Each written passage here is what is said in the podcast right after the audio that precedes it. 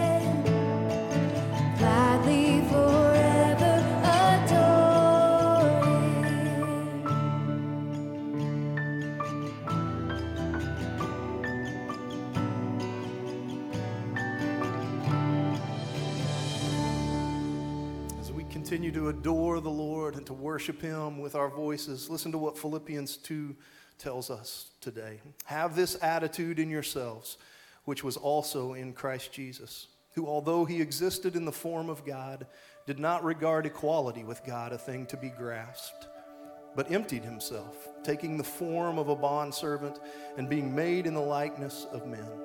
Being found in appearance as a man, he humbled himself by becoming obedient to the point of death, even death on a cross. For this reason also, God highly exalted him and bestowed on him the name which is above every name, so that at the name of Jesus every knee will bow, of those who are in heaven and on earth and under the earth, and that every tongue will confess that Jesus Christ is Lord to the glory of God the Father. We have the opportunity and the honor today to exalt the one who God has highly exalted and seated at his right hand, given the name that is above all other names. So let's sing this and lift him high. We exalt thee. We exalt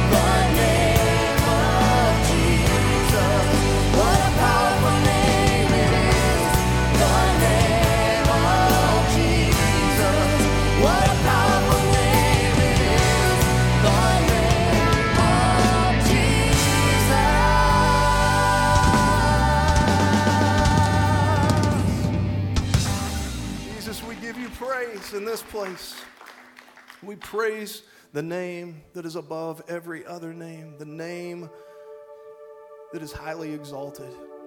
God, our prayer is that you would be highly exalted in us today, that each one of us would put you in first place in all things. God, we thank you for the joy of getting to worship you together with thankful hearts today. We thank you for all that we get to celebrate as a church family. We ask you to bless our time together. It's in Jesus' name that we pray. Amen. Amen.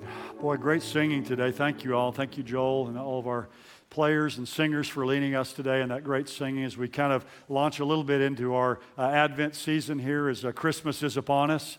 Uh, this is uh, one of my favorite times of year. It's one of my uh, favorite services of the year. Uh, it's uh, Baby Dedication uh, Sunday. We do it on Mother's Day now, and we do it here sometime around the Thanksgiving season as well. And it's very appropriate because certainly we are thankful to have these families in our church and these young children. And I know these children are a great blessing to them. We have 10 children today being dedicated to the Lord. So if those in this service are going to come forward, I think we have five children in this service. If you'll go ahead and come on up here, the, the couple couples and take your place um, on the stage here as we uh, will dedicate your children to the Lord here in just a moment. Uh, the Bible tells us, obviously, that children are a gift from God. Uh, Psalm 127, verse 3 says that sons are a heritage from the Lord, children are a reward from Him. And so we recognize, first and foremost, that these uh, little ones here today belong to God. And uh, they've been uh, given to these families, and they have the awesome responsibility of caring for this gift that God has given to them. Uh, this dedication this morning really consists of two simple things. Um, it's parent dedication, as these parents will uh, dedicate themselves uh, to bring up their children in the nurture and the admonition of the Lord. And then baby dedication or child dedication, as these parents dedicate their children to the Lord and accept God's sovereign purposes um, in the life of their child. Now, there is biblical support for what we're doing here this morning. Back in 1 Samuel chapter 3, you remember that Hannah brought Samuel to the priest Eli and, and he blessed him. And it says that Samuel grew and the Lord was with him and let none of his words fail. I mean, Luke 2.22, Mary and Joseph brought Jesus, uh, the baby Jesus, to the temple in order to present him to the Lord. And in Mark chapter 10 and verse 16, Jesus took little children in his arms and he blessed them, laying his hands upon them. So, in the same way, parents this morning are bringing their children um, here first to present themselves to the Lord and then to present their children before the Lord as well. Um, I want to remind each of you that it's your duty to see that your child is taught as soon as he or she is able um, of their, their need for Jesus Christ as their Savior. Uh, there's no form or ceremony uh, that will save your child's soul, but you're to bring your children up in the nurture and the admonition of the Lord. By precept and example, uh, you're to lead your child into the love of Christ and see that they're trained. Uh, to know Christ as their Savior and to give regular attendance uh, to public worship and the teaching of the Word of God. That's going to be very pivotal um, in their lives. So let me ask each of you on your part as parents do you confess your own faith as Christ as your Savior? Do you dedicate yourselves as parents by God's grace to bring up your child in the nurture and the admonition of the Lord? And recognition of God's gift to you of this child, do you now present your child to the Lord? Amen. Let's uh, present these children to the Lord then. Um, first is uh, Brian and Annie Crass. What name have you given to your child? Daniel. Daniel. By the way, I checked with all the families ahead of time that I could hold their babies up here with no masks, and they're all good with that, so I didn't want anybody to wonder about that.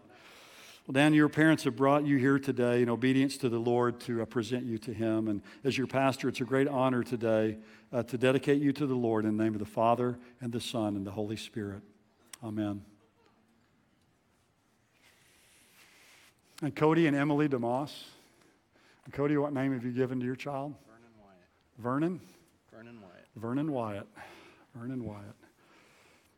Um, I also just want to mention I've known uh, Emily's mother since I was a little child, and her, her mother as well, her grandmother as well, um, was in the church I grew up in. Oh, they're here today, and it's a great blessing to, to dedicate uh, Vernon Wyatt to the Lord today. Your parents have brought you here in obedience to the Lord, and as your pastor, it is a great joy, it's a great honor to dedicate you to the Lord in the name of the Father, and the Son, and the Holy Spirit. Amen. Now, this is Nick and Anna Yelvington. I know they have some, some grandparents here today that are excited as well about this. So, what name have you given to your first child? I guess it's not your first child, it's, they're twins. Silas. This is Silas Carter. Silas, your parents bring you here today in obedience to the Lord to present you to Him. And as your pastor, it's a great honor today to dedicate you to the Lord in the name of the Father and the Son and the Holy Spirit. Amen. And what name have you given your other child? Fisher Robert. Fisher Robert. This is Fisher Robert. Fisher Robert, your parents have brought you here today in obedience to God to present you to Him. And as your pastor, it is a great honor today and a joy to dedicate you to the Lord in the name of the Father and the Son and the Holy Spirit. Amen. Amen. Amen. God bless you guys. Well, let's, uh, let's pray together. And I want to encourage all of you to pray silently with me as well. Let's pray for these families. Uh, let's pray for these uh, precious little children. And uh, pray for their grandparents as well, just their, their whole family. Let's, let's commit them to the Lord. Well, Father, we come before you now, and we know that um, first and foremost, each of these little ones belong to you. Um, you've created them, you've given them life. And uh, Father, we just uh, think today of the value of one life, the value of one soul. Uh, that Jesus came and, and, gave himself on the cross uh, for each one of these little ones and for all of us as well. So, Father, we pray above everything else that each one of these little children, as they become old enough to understand the truth of the gospel, will put their faith and their hope in Jesus Christ, that you'll draw them uh, to yourself, that they'll come to know the one whom to know is life eternal. Now, Father, I thank you for these parents, each one of them up here. I thank you for their commitment to you. Thank you for bringing them to this church, Lord. It's a great blessing to have them here. We thank you for Connie as she shepherds our children's ministry, that they'll have a great impact, that ministry will, in the lives of these families and of these children. Lord, be with these parents. Give them strength and give them hope in these days and give them courage and wisdom uh, to bring these little ones up to know you. And I pray for their marriages. That you'd make their marriages strong and, and vibrant uh, so that these little ones can grow up and, and see an example of a, a godly marriage and a, represents the relationship of Christ and the church. Father, I thank you for the grandparents who are here today and for the role that they play in the lives of these families and just pray your blessing upon them. So, Father, these little ones and their families now, we commit them to you and to your grace. Father, may your wonderful, gracious hand of blessing rest upon each one of them. We ask all these things in Jesus' name. All God's people said, Amen. Amen. God bless you all. Thank you. Well, welcome to Faith Bible Church here this morning. If you're visiting with us, we're glad you're here. And I want to kind of give all of us here a little bit of a preview of what's coming the next few weeks in the pulpit here at the church. Uh, we're taking a break from Daniel. We've been in a study of the book of Daniel, and uh, we left off in kind of the middle of chapter 8. We're going to start back up in Daniel chapter 8, uh, beginning of next year. So hopefully that'll give you all something to look forward to. Hopefully you'll look forward to that. Um, next, the reason I'm leaving that behind is uh, we've got a guest speaker next week, and then we're in the Christmas season, so we'll pick up Daniel at the beginning of the year. But next week, Philip DeCourcy will be here. Uh, many of you know Philip. Um, he's been here, spoken to our church many times. Really, as far as, as pastors go, he's my best friend, other than our, our pastors here in this church. Um, in ministry, he's been a great blessing in my life. He's my favorite preacher to listen to. So he'll be here next Sunday. He'll be here Saturday for our man up breakfast at 8:30 down in the chapel. So you men want to come and join us for that or, or, or pick that up online. And uh, then he'll be speaking to us on Sunday morning. So I'm looking forward to that. It'll be a great blessing for all of us. Then uh, the next week after that, December 13th, we're going to begin our Advent series, uh, very appropriately named this year, a Weary World Rejoices and it will bring some messages uh, related to the coming of Jesus into the world. Uh, but this morning, I want to bring a special message I've been wanting to bring for a while, and I've titled this message, uh, Putting Jesus in His Place. And uh, we're not going to be looking at just one text this morning as we often do. We're going to look at several passages. But this is a great message to set the table for this Christmas season as we focus on the person of Jesus Christ. Now, again, we'll look at several passages, but we'll look at a few in Hebrew. So let me read um, Hebrews uh, 1 1 to 3, and then Hebrews 1 6, and then verse 8, and then we'll look at verses 10 uh, to 13. I'll read each of these verses. Beginning in Hebrews 1 1. God, after He spoke long ago to the fathers and the prophets in many portions and in many ways, and these last days has spoken to us in His Son, whom He appointed heir of all things, through whom also He made the world, or literally, He made the ages and he's the radiance of his glory and the exact representation of his nature, and upholds all things by the word of his power. When he had made purification of sins, he sat down in the right hand of the majesty on high. And then down in verse 6, and when he brings the firstborn into the world, by the way, firstborn there doesn't mean Jesus was the first one to be born, it's a title.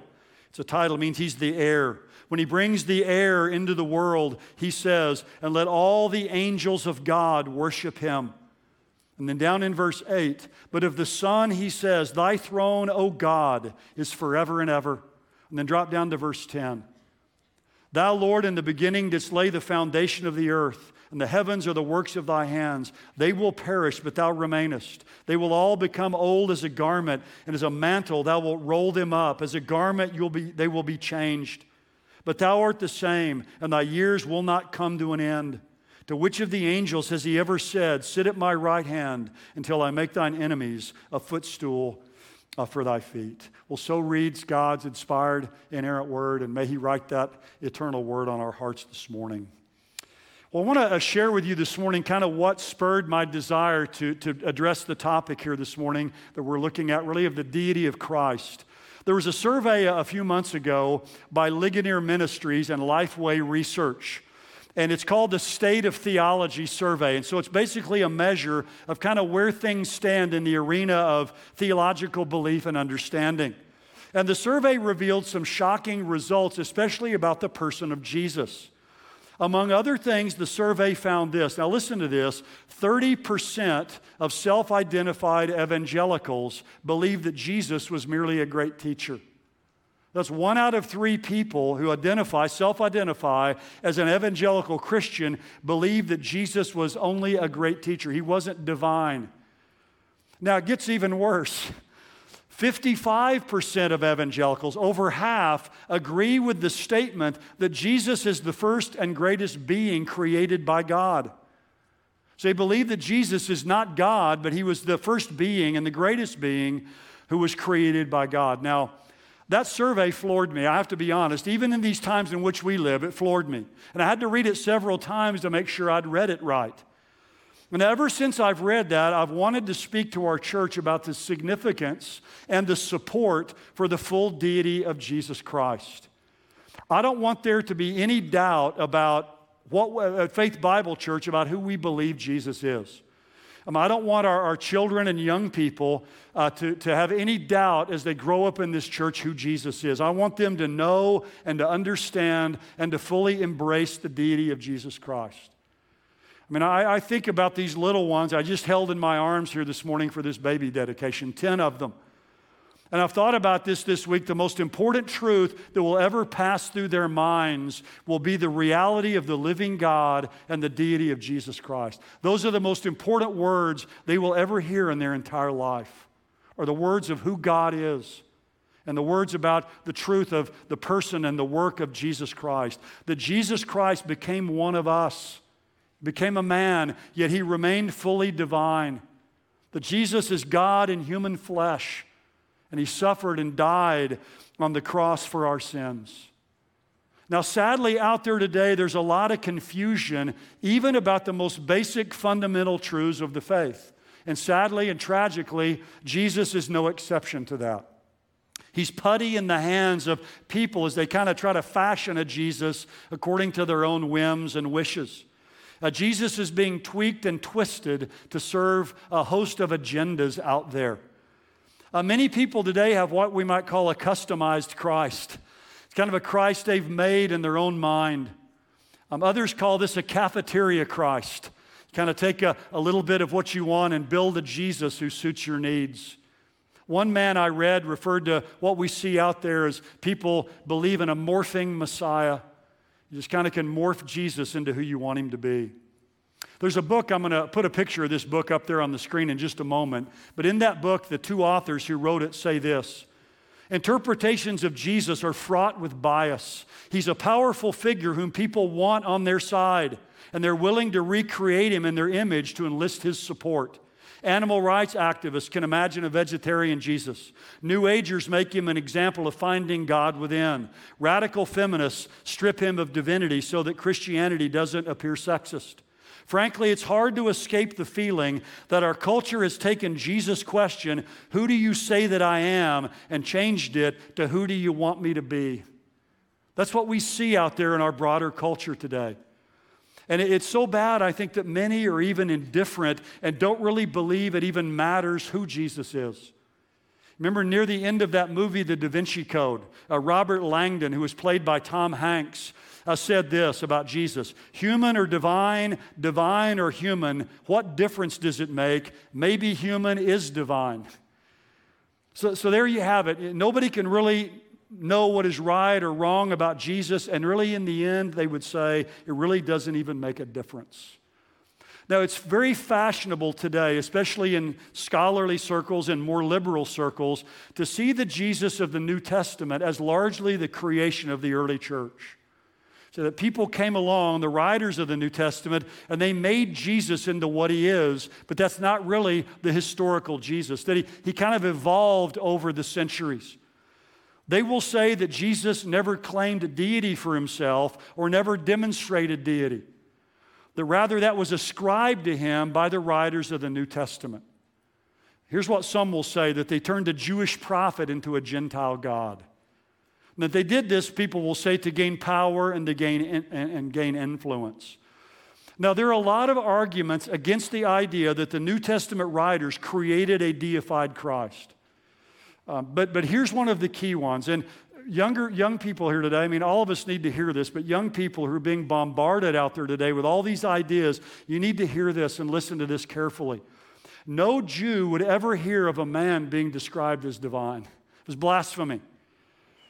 Uh, that Jews ever came to the belief that Jesus, who is man, is also fully God, is an astounding fact.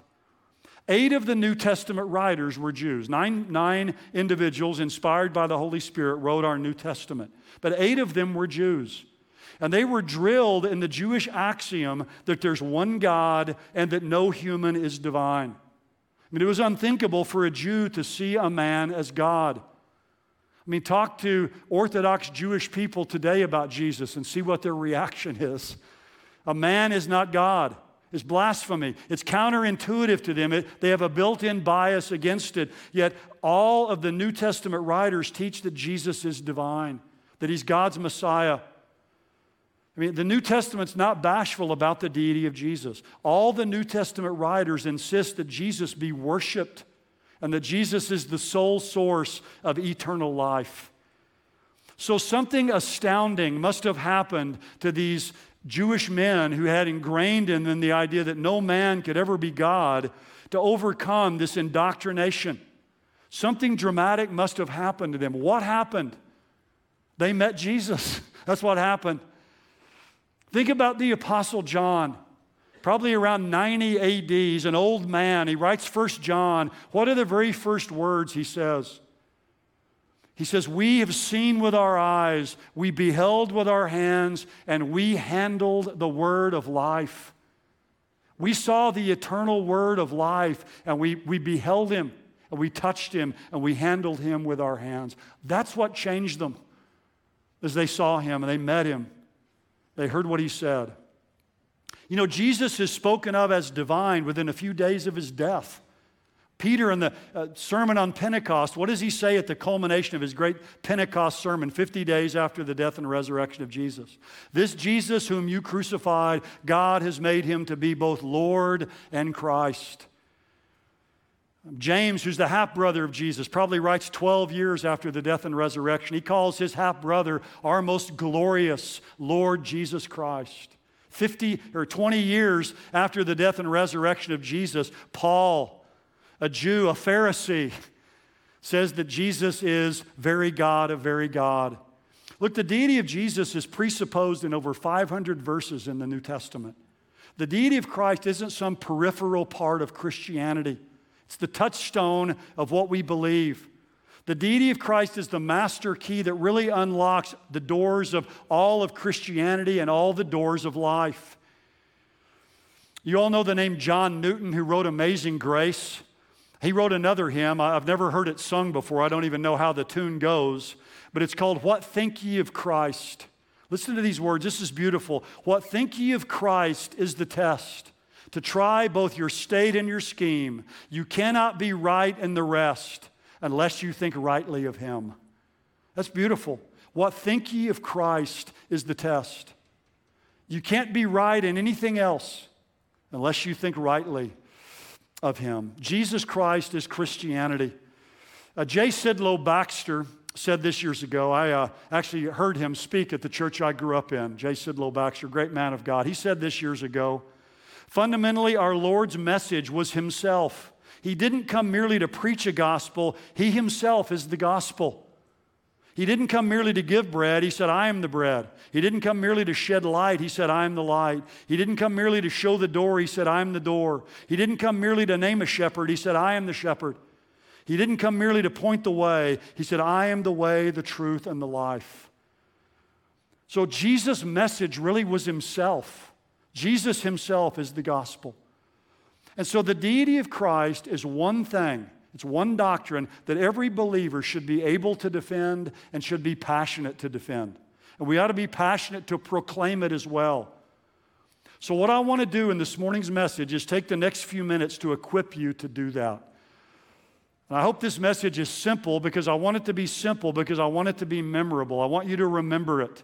So if when you leave here this morning you say, that was really simple, then I accomplished uh, the goal this morning. Now we've got a helpful acronym we're going to use, and I got it from this book. This is the book I mentioned earlier. I actually got the title of the message from this book as well that I've read. It's called Putting Jesus in His Place. And it's written by uh, Robert Bowman and, and Ed uh, Komoszewski.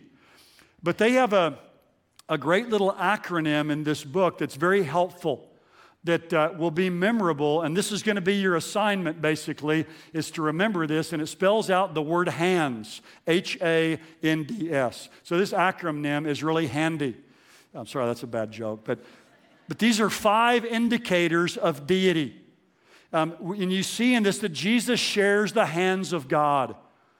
So the h is honor. Jesus shares the honors due to god the A is attributes. Jesus shares the attributes of God. The N is names. Jesus shares the names of God. The D is deeds. Jesus shares the deeds of God. And the S is Jesus shares the seat of God's throne. He shares God's seat. And so, what we want to do is go through this morning and look at this and have all of us memorize this and understand this so we can describe it to somebody else. So, Basically, you, your hand, you can start on your thumb on either hand. Jesus has the honors of God, the attributes of God, the names of God, the deeds of God, and the seed of God. So, five simple points that you could tell someone because think about this. There's a lot of things that many of us here will never be able to really probably defend. We're not going to be Bible scholars. A lot of us may never be able to defend, you know, premillennialism or pre-trib rapture or, you know, why there's suffering in the world or a lot of these kinds of things. But think about this. Every Christian, if someone were to ask you, do you believe Jesus is God? You would say, yes, he's a God man. And then they say, Well, why do you believe that? And you say, Well, um, I don't know, it says it in the Bible somewhere. That'd be able to tell somebody, look, this is the, the, the bottom line foundational thing we should all understand. There's a story about George Whitefield years ago. He met a man and he said, uh, Sir, tell me, what do you believe? And he said, Well, I believe what my church believes. And he says, Well, what does your church believe? And he says, Well, my church believes the same thing that I believe. And he said, Well, what do you and your church believe? And he said, Well, we both believe the same thing. And uh, that's the way, sadly, a lot of Christians are. You know, I believe what my church believes, and they believe what I believe, and we both believe the same thing. But in this, this, this basic fundamental truth in all of life that, that, that we've given our lives to and anchored our souls upon, that Jesus is God. We need to understand it, and we need to embrace it, and we need to be passionate uh, about it. There's a, a, story I like about a grandmother was watching her granddaughter draw a picture, and she said, "Honey, what are you drawing?" said, Well, I'm uh, drawing a picture of God. And the grandmother said, Well, nobody knows what God looks like. And the little girl said, Well, they will now. And uh, I hope that at the end of this message, we'll know a little more of what God looks like because remember, Jesus says, If you've seen me, you've seen the Father. Jesus is God uh, in human flesh. We see him, uh, we see God. So, what I want to do is just go through each one of these letters here in this acronym that spells out hands and um, I'm going to make this as simple as I can. And again, what I want you to do is get one verse under each one of these statements that you can memorize and understand and tell somebody about who Jesus is. So the first one is honors. Um, worship is an honor reserved for God, right? End of discussion. Yet Jesus is worshiped. In the New Testament, when people fall down before Jesus and worship him, never once does he tell them, Get up. Don't worship me. I'm just a man. When angels worship him, he never tells them to get up. In fact, uh, in Hebrews 1 6, we read a few moments ago, it says, And again, when God brings his firstborn into the world, and again, firstborn means the heir, he says, Let all God's angels worship him. So God the Father is telling all the angels to worship Jesus Christ. It's not that angels just happen to worship Jesus, but God commands the angels to worship him. And of course, we see this time of year the angels show up at his birth and they give glory and, and laud and honor to Jesus Christ. 2 Peter 3:18 says, But grow in the grace and the knowledge of our Lord and Savior Jesus Christ. To him be glory and dominion now and forever. Jesus is to receive glory and dominion with God. John 5 23, great verse to write down. Here's what Jesus said that all may honor the Son just as they honor the Father. Jesus said, You're to honor me just like you honor the Father. Whoever does not honor the Son does not honor the Father who sent him. Jesus is to be honored in an equal way with God the Father. And finally, over in Revelation chapter 5, Jesus receives universal worship. I heard every creature in heaven, on earth, and under the earth, and on the sea, and all that's in them, saying, To him who sits on the throne, that's God the Father, and to the Lamb be praise and honor and glory and power forever and ever. Jesus the Lamb is worshiped co equally with God the Father who sits on the throne. So there's a total overlap of worship to the Father and to the Son. So that's the H. The A in our acronym is attributes. Jesus bears the attributes of God. Someone I read this week says when it comes to God, it's like father, like son. I like that. Jesus is like the Father, he, he's of the same essence of the Father. In fact, think about this. The Apostle Paul, a Jewish man who grew up um, as a Pharisee, about 50 years after the death of Jesus and his resurrection, he says this in Colossians 2 9 In him all the fullness of deity dwells in bodily form. He's God and man in one person. The Apostle Paul stating that again around 50 years after the death and resurrection of Jesus. Jesus is of the same essence and nature of the Father. He shares the Father's attributes. Now, we could list all kinds of attributes that Jesus shares, but here in, in, Hebrews chapter 1, verses 10 through 12, it says that Jesus is eternal and he's unchanging. This is what God the Father is saying about God the Son in Hebrews 1 and verse 10. Thou, Lord, in the beginning did lay the foundation of the earth. The heavens are the works of thy hands. In other words, Jesus created everything. They will perish, but thou remainest. They'll become old as a garment. As a mantle, you will roll them up. As a garment, they will be changed. Now, this is staggering. Jesus created everything, it says. And one of these days, this world is going to get old. Now, think about this Jesus is going to take this universe, this billions of light years across, he's going to roll it up like an old garment and toss it aside and make a new one. I mean, that's a, that's a visual image if you've ever, ever had one. Jesus had, we have creation in Genesis. Over Revelation 21, we have uncreation. As he takes it all apart and he puts it back together again. But he's eternal. He says, They change, but you are the same. Thy years will not come to an end. Jesus is eternal, He's unchanging. Hebrews 13 8, Jesus Christ, the same yesterday, today, and forever. Boy, you know, as you look around this world and everything changing today, isn't it great to know that there's one who never changes? That old song, Abide with Me, has a great stanza in it that says, Change and decay, and all around I see, O thou who changest not abide with me. That's our great Savior, the Lord Jesus Christ. He shares the honors of God, He shares the attributes of God. He's eternal, He's unchanging. Third letter in our acronym here's the N. Jesus bears and shares the names of God. He has the designations of deity. Jesus says things only God should say. I mean, think about all those I am statements in John's gospel. They, they, echo the I am statements of Yahweh in the Old Testament. Now, two verses you've, you've got to write down, and, and, and just you can just know the basics in the verse. But in John 8 58, Jesus is there talking to the religious leaders, and they mention Abraham, and Jesus said, I saw Abraham in his day. I said, Well, how do you see Abraham in his day? You're not even 50 years old yet. And Jesus said, Before Abraham was, I am. He took the name of Yahweh to himself. And by the way, that wasn't lost on the religious leaders because what did they do? They took up stones to stone him. I mean, they realized that he was saying that he's God. It's interesting, John chapter 8 begins with an attempted stoning and ends with an attempted stoning. Remember, you have the woman caught in adultery at the beginning of the chapter, and here at the end of the chapter, uh, they want to kill Jesus. But he's saying, I am the Lord of eternity.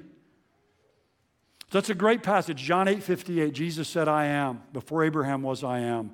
And then the apex of John's gospel, the culmination, the climax of the gospel of John is the testimony of, of Thomas. Remember when Jesus appeared to the disciples that first Lord's Day, that day he was resurrected, and Thomas wasn't there? And he doubted. He says, Unless I see the prints in his hands and his side and his feet, he says, I, I won't believe. So a week later, on that Sunday, they're in a room and Jesus just appears in the room. And he shows him his hands and his side. And what does Thomas say? Thomas says, My Lord and my God. Two titles of deity. But it's even better than that. Literally in the Greek, here's what he said My Lord and the God of me. There's a definite article before the word God. He calls him the God. My Lord and the God of me. I mean, you can't get any clearer than that. And you'll notice here, Jesus accepts his worship, which was blasphemy unless Jesus really is God. So, doubting Thomas moves from a question mark to an exclamation mark. And that's what God wants from you and from me when it comes to the deity of Christ. He wants us to be exclamation marks. Someone years ago said, Thomas doubted, so we don't have to. I love someone else who said, Let those who question the deity of Christ meet Thomas. You question the deity of Christ, go meet Thomas and talk to him. His confession is to be our confession. And then finally, one other, other verse here, Hebrews 1 8. And this, this is as clear as you can get it. But of the Son, God the Father says, Thy throne, O God, is forever and ever. God the Father says to God the Son, Your throne, O God, is forever and ever. We go on and on. I mean, Titus 2:13. We're looking for the blessed hope and the glorious appearing of our great God and Savior, Jesus Christ. You go to the book of Revelation, he's the Alpha and the Omega. He's the first and the last. He's the beginning and the end. Words that are used uh, only of God, of Yahweh in the Old Testament. Well, the D in our acronym is deeds. Deeds. Jesus does the deeds of God. My, uh, our son Samuel was home this last week. He's a student at Dallas Seminary, and his wife Ellen, they were home with us this week. And you know, I go around uh, the house, people who are around me during the week in the house hear various parts of my sermons at different times as I'm talking about it and different things. And so Sam was with me, and I was telling him about uh, what I was talking about this week and how excited I was about it, and, and uh, about this HANDS acronym. And we talked about the deeds, that Jesus does the deeds of God. And uh, my son Samuel, he's had the opportunity to study a bit with Darrell Bock, who's a great New Testament scholar, um, a great uh, Jesus scholar, especially. And he told me that he had a class with Dr. Bock last semester, and uh, that Darrell Bock in the class just made a simple statement. He said he actually says it fairly often. And he says, Darrell Bock will say, Jesus does God things.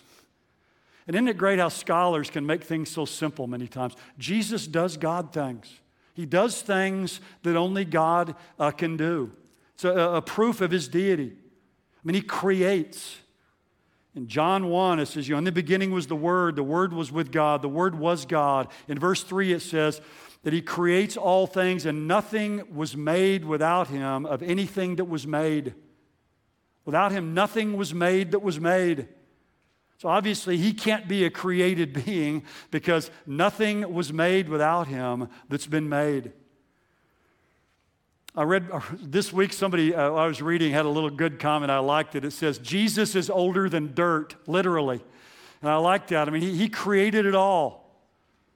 In John 5, Jesus says that I give life to whomever I choose. He's the one who gives life. Remember in Mark chapter 2, they bring them paralytic to Jesus. And Jesus tells the man, Your sins are forgiven. Of course, the Pharisees, the leaders of there say, What are you saying this for? Who can forgive sins but God alone? And Jesus says, So that you'll know that the Son of Man has power on earth to forgive sins. I say to you, take up your bed and walk. He does the lesser thing to prove the greater thing, that He's God. Jesus does things only God can do, He does God things. The final letter in our acronym in, this hands is S, the seat. Jesus sits in the seat of God's authority. Hebrews 1 and verse 13 says, The Father tells Jesus, Sit at my right hand. Jesus is God's right hand man.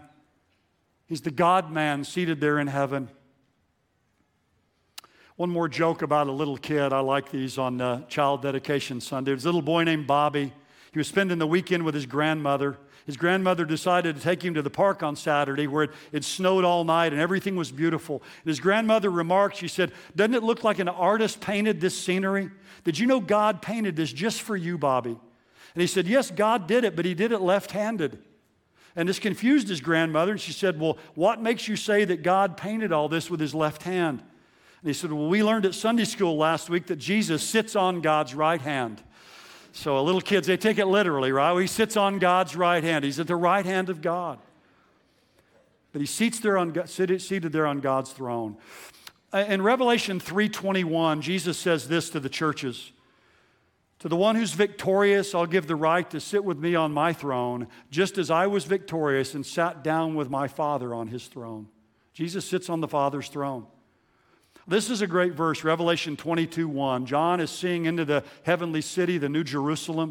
And he says, The angel showed me the river, the water of life, as clear as crystal, flowing from the throne of God and the Lamb. The throne of God and the throne of the Lamb are the same throne. Jesus not only sits on God's throne, but it's his throne too. He sits in the seat of divine authority, of sovereign authority. He's the cosmic Christ. Many of you uh, know the name Irenaeus. He was a luminary in the early church, the greatest, probably, of the church fathers of the second century. Um, he was, uh, lived in Lyon, France. Um, he's actually born over in Asia Minor, but became a bishop in France. Um, he wrote a, a, great work called Against Heresies. He was fighting against the heresies of his day. And uh, there's a great statement by Irenaeus. I love this. He was asked once what Jesus Christ brought to the world that had not been brought by the other great religious leaders. And his response was, He brought Himself. Isn't that beautiful? What did Jesus bring that no other great religious leader brought? He brought Himself. And in Himself, He brought God and man in one person, God and man in flesh. You know, people today are confused about who Jesus is. It's clear by that survey I, I read to you earlier. A lot of people just say he was a, you know, the greatest of, of those created by God, a great prophet. Most of you know C.S. Lewis's great trilemma, it's called. You know, Jesus is either a liar, he's a lunatic, or he's Lord of all. I mean, you can't, be a, you can't just be a good man or a prophet because good men and prophets don't go around claiming to be God and deceiving people. So you're either crazy if you say that or, or you're a liar. He's liar, lunatic, legend, or he is Lord of all. But you can't be neutral about Jesus Christ. And so I want every one of us here to understand this HANDS acronym. You can remember that, I think, right? I bet your kids can. I think you probably can too. And what I want you to do is memorize that. He has the honors of God, attributes of God, the names of God, the deeds of God, the seed of God, and memorize a verse under each letter. There's nothing more important for you to know and to embrace and to support and to be passionate about than the full deity of Jesus Christ. Go over this as husband and wife. Uh, do it with your children. Do it with your grandchildren. Uh, go over this and learn this. So if someone tells, asks you, do you believe Jesus is God? Yes. Why do you believe that? Hold up your hand and go through and you can tell them why you believe Jesus is God. Peter Lewis has a great book called The Glory of Christ. And in that book, he says this All the evidence indicates that Jesus was not the creation of the church, but the church was the creation of Jesus. He shaped his followers, they didn't shape him. He towered over all their later preaching and worshiping and theologizing. I love that. We didn't create Jesus, He created us.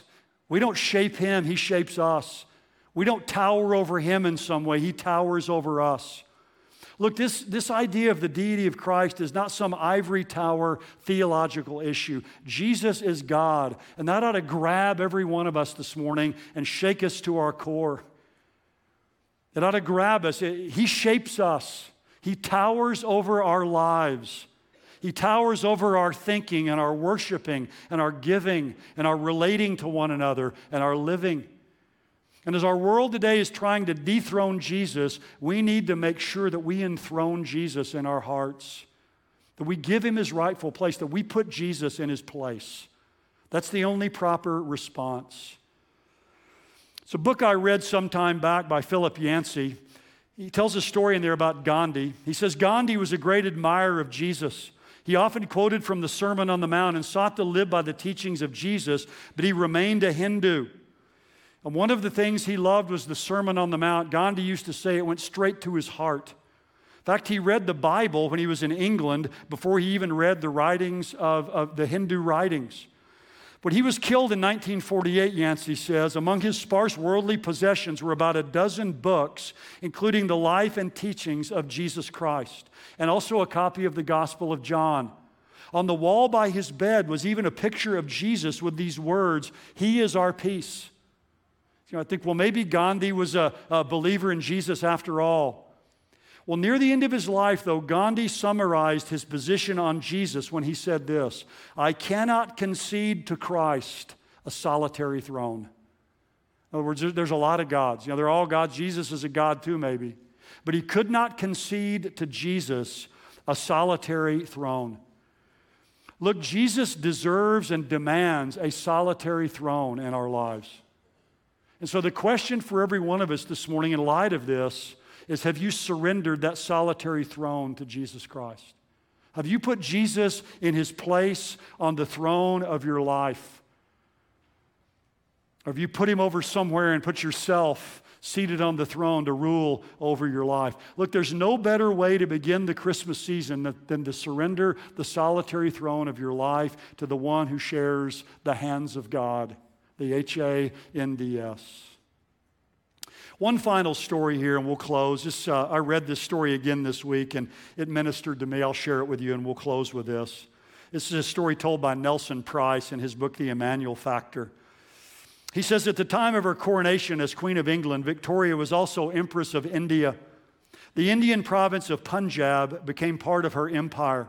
The youthful, a youthful prince ruled in Punjab at the time. His love for Queen Victoria resulted in him sending her a special gift. It was one of the largest, rarest, and most valuable diamonds in the world, uh, the Kohinoor diamond.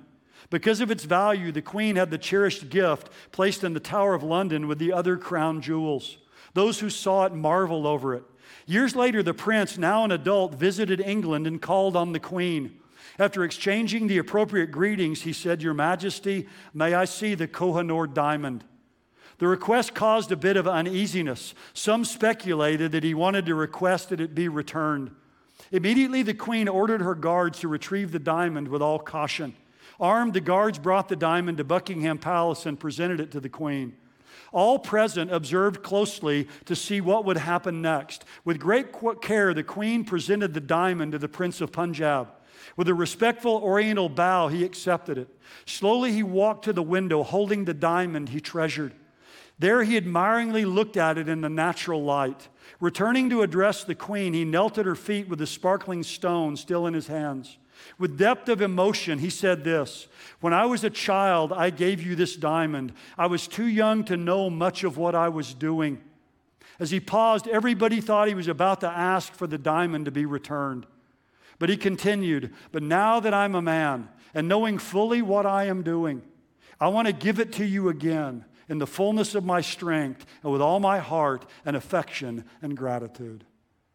That's what every one of us here should do this morning. A lot of you may have given your heart to the Lord when you were a child and you gave your heart to Him the best that you knew how. But let me say this today all of us need to do it again in the fullness of our strength, with all of our heart, with all of our affection, with all of our gratitude. We need to do it again. We need to give all we are and everything we have uh, to the one who is worthy. We need to put Jesus um, in his place. Well, let's pray together. If you're here this morning and you don't know this Jesus we're talking about, I pray that you've already accepted him. That you've been so excited to hear about him that you've fallen at his feet this morning. You've taken him to be your Savior from sin. But if you've never done that, well, that's what you need to do more than anything else in your life. You need to see who Jesus is. He's a God man, He's God in human flesh. He lived a sinless life. He paid your sin debt in full on the cross and rose from the dead. If you'll trust in Him and receive in Him, He'll forgive all your sins. And He'll give you the gift of eternal life. All you have to do this morning is simply take it and receive it from Him. Father, for those of us who know you, as we got into this confused world, that's so confused about everything, even who Jesus is.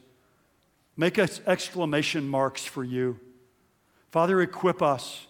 Help us to be passionate about the person of our Lord Jesus Christ. Help us to stand firm in the knowledge of who He is. Father, I pray for myself and every one of us here that we would give to Jesus Christ the solitary throne of our hearts and of our lives. With all of our strength, with all of our gratitude, give our heart and our life to Him day after day, again and again, the only one who is worthy. Well, Father, we thank you for Jesus. May His name be praised forever. Amen.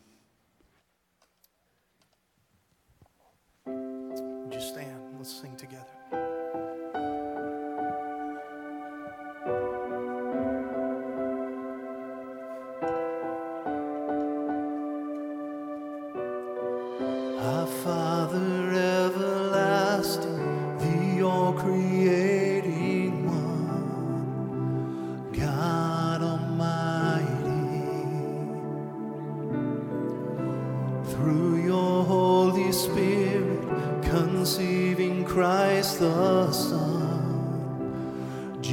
Jesus our Savior. I believe in God our Father.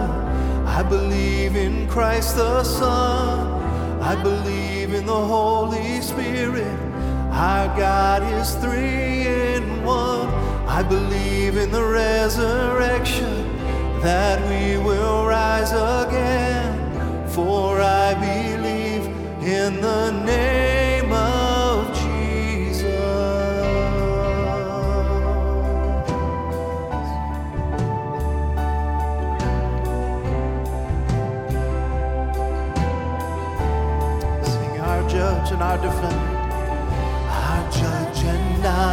our suffered and crucified.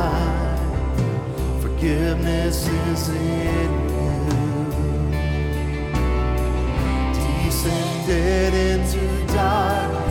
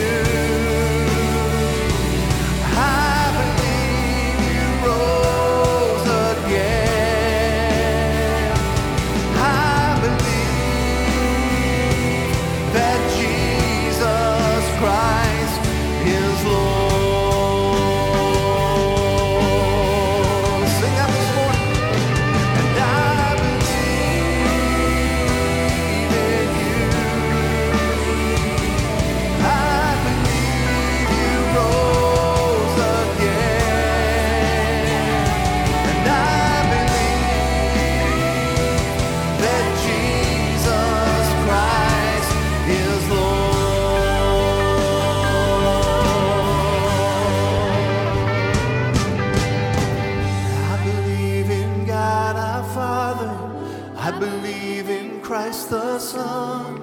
I believe in the Holy Spirit. Our God is three